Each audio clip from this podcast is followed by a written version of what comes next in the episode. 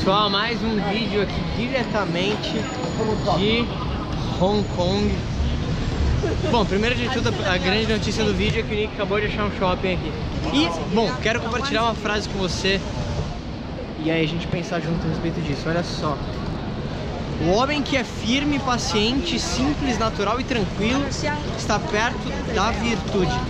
Frase de Confúcio. E, de novo, traz várias ideias na minha cabeça que quero compartilhar com você.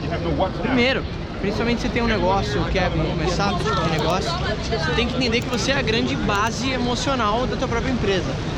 E a capacidade que você tem de resolver problemas, quando eu digo problemas, você tem que interpretar isso como um desafio e mais um passo do processo para que você possa ter mais resultados. Então, literalmente, quanto mais problemas você conseguir resolver, provavelmente mais próspero vai ser o seu negócio.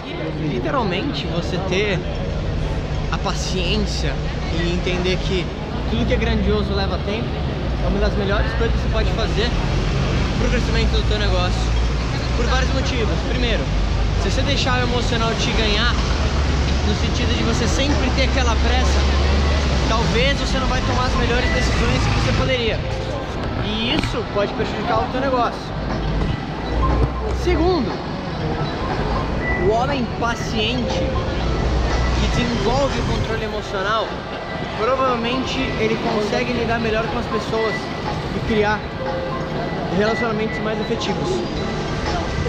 E provavelmente no teu negócio, se você ainda não percebeu isso, é importante que você entenda que independentemente do que você está fazendo, tudo é um negócio de pessoas. Então, a forma que você vai tratar essas pessoas é, impacta tanto quanto o produto que você vai utilizar e vender para essas pessoas, compartilhar com essas pessoas.